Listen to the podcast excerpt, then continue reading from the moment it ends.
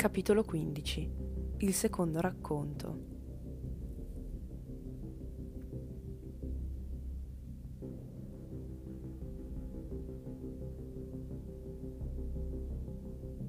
Il mostro cominciò il secondo racconto dicendo che 150 anni prima il paese di Connor era divenuto molto industrializzato e gli alberi erano stati abbattuti per lasciare il posto alle fabbriche.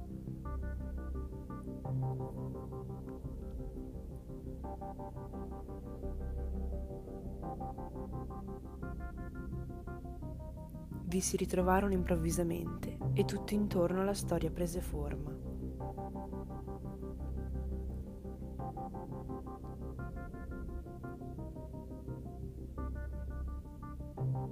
Proprio in quel tempo viveva un uomo molto ostile, chiamato da tutti il semplicista, un erborista.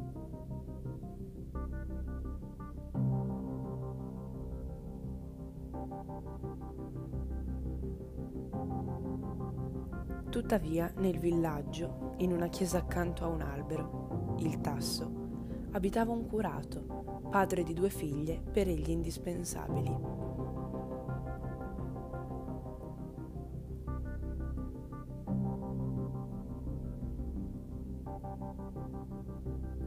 Un giorno il semplicista cominciò a chiedere al curato di poter tagliare l'albero per ricavarne tutte le funzioni medicinali, ma egli rifiutò e cominciò a predicare contro gli antichi rimedi dell'erborista che perse i suoi clienti.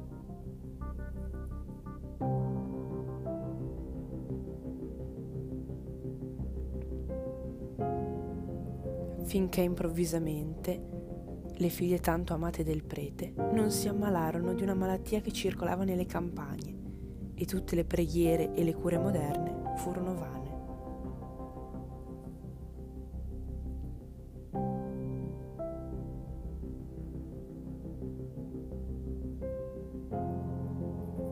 Al parroco non restò che chiedere aiuto al semplicista.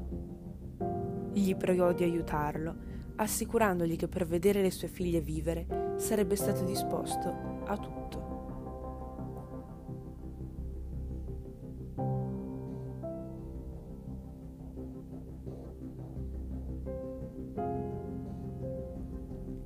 Così dicendo, il semplicista sbatté la porta in faccia all'uomo disperato e decise di non medicare le fanciulle che proprio quella notte morirono.